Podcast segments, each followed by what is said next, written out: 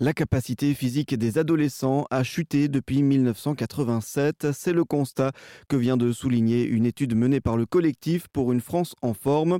Mais ces médecins et experts ont aussi montré qu'un entraînement spécifique auprès des plus jeunes permettait d'améliorer cette capacité physique.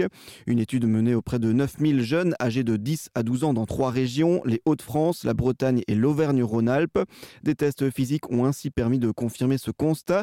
Mais dans un second temps, l'étude a pu montrer que la situation pouvait être largement améliorée, comme nous l'explique le cardiologue François Carré qui a participé à cette étude. Le point inquiétant de la première partie de l'étude, ça montre que la capacité physique des enfants, des collégiens, euh, donc des préadolescents, puisqu'il y avait 11 ans en moyenne, continue à baisser. Donc, ça veut dire que leur capital santé continue à baisser, ce qui est très inquiétant.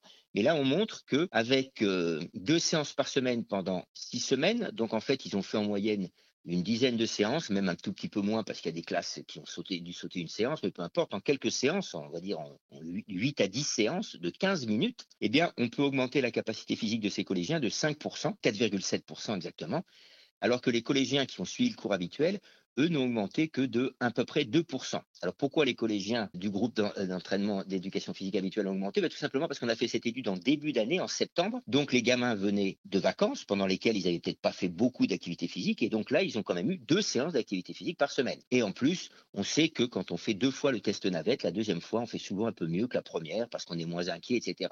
Donc en fait, le cours d'éducation physique classique a permis d'augmenter de 2% à peu près. L'entraînement spécifique qu'on a donné fractionné, individualisé, a permis d'augmenter de 5%, ce qui est énorme comme différence entre les deux. Donc on a montré qu'on pouvait inverser cette courbe.